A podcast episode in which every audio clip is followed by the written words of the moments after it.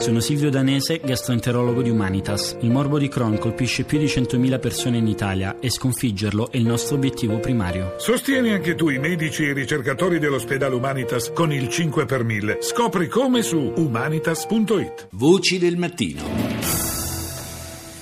E dopo il ricordo dovuto a Kit Emerson apriamo quindi la nostra trasmissione e iniziamo a parlare della, del primo argomento perché martedì, esattamente martedì, sono cinque anni dall'avvio della uh, crisi siriana.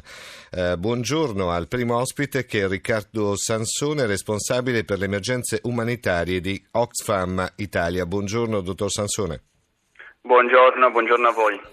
Ieri voi avete presentato una sorta di rapporto, diciamo, su quella che è la crisi siriana a cinque anni dall'inizio del conflitto e sono numeri che fanno capire quanta uh, disperazione ci sia, soprattutto nella, uh, nella popolazione civile.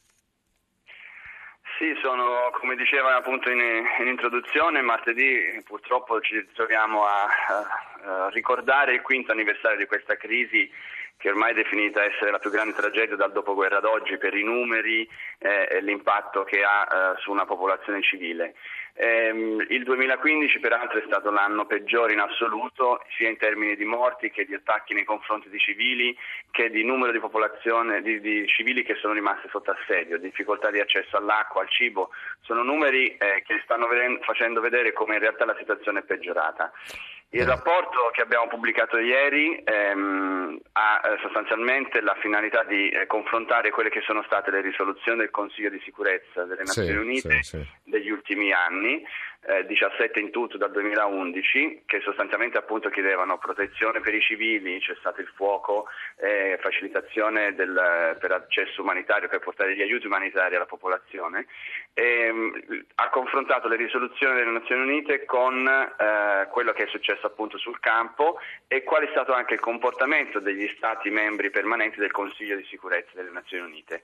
E purtroppo il rapporto mette in luce che eh, nonostante eh, come organo collettivo il Consiglio di sicurezza abbia fatto tante richieste che vanno appunto nella direzione di eh, portare poi alla fine, alla fine della guerra in questo, in questo, paese, il comportamento dei singoli Stati membri, in particolare eh, Russia, Stati Uniti, Francia e Inghilterra, non ha facilitato assolutamente eh, il conseguimento di, questo, di, queste, di queste risoluzioni, di quanto l'organo collettivo appunto Consiglio di sicurezza richiede. Quindi una contraddizione in termini.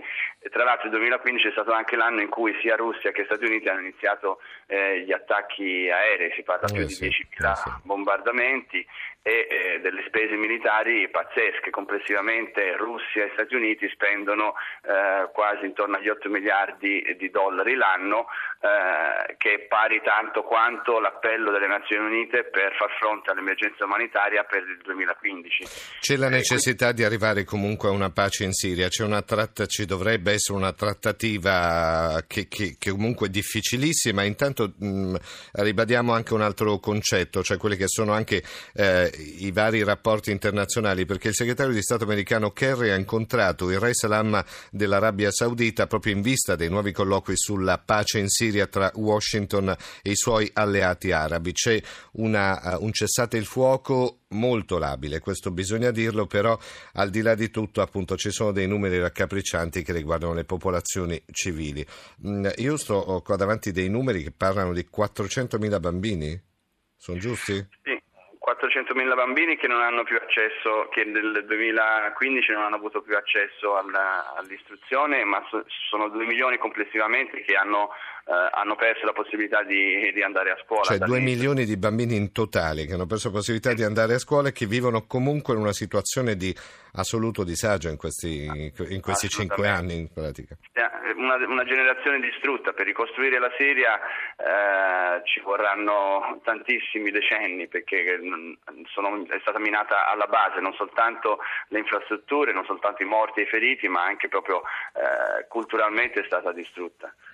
Intanto ricordiamo che le Nazioni Unite confidano comunque in una trattativa indiretta proprio tra il regime di Bashar al-Assad e i leader del, dell'opposizione a Ginevra questo lunedì prossimo con l'obiettivo proprio di rinsaldare il cessate il fuoco, eh, come dicevamo prima, molto molto labile. Lei è ottimista, dottor Sansone, su, questa, su questo incontro di lunedì prossimo, da un suo punto di vista come osservatore, diciamo, esterno? Beh, bisogna sempre essere ottimisti, altrimenti non faremmo questo lavoro come operatori umanitari. Eh, sicuramente ci sono segnali molto positivi rispetto al pregresso, perché per la prima volta sembra che si siederanno al tavolo tutte, le, tutte le, le, parti in conflitto, che è quello che peraltro noi, insieme ad altre organizzazioni, da tempo chiediamo, cioè dobbiamo, dobbiamo trovare una soluzione politica e per far, trovare la soluzione politica dobbiamo far sedere tutti, eh, tutte le parti in conflitto intorno a un tavolo. Sembra che lunedì eh, si vada in questa direzione comunque l'accordo sul cessate il fuoco, seppur labile, è stato raggiunto, noi ovviamente eh, lo appoggiamo, sicuramente eh, quello che chiediamo è di eh, aumentare gli sforzi in questa direzione e soprattutto tenere presente che se da un lato si, si, si, si portano avanti gli, gli, sforzi diplomatici ma al contempo si continua a bombardare, questo non aiuta perché produce più morti, più feriti, distruzioni, le persone scappano e tra l'altro ne vediamo quotidianamente gli effetti perché la gran parte delle, delle persone che, che, stanno percorrendo, che hanno percorso la rotta balcanica eh, l'anno scorso sono, vengono dalla Siria, certo. scappano dalla Siria. E allora grazie al dottor Riccardo Sansone, responsabile per le emergenze umanitarie di Oxfam Italia. Buona giornata.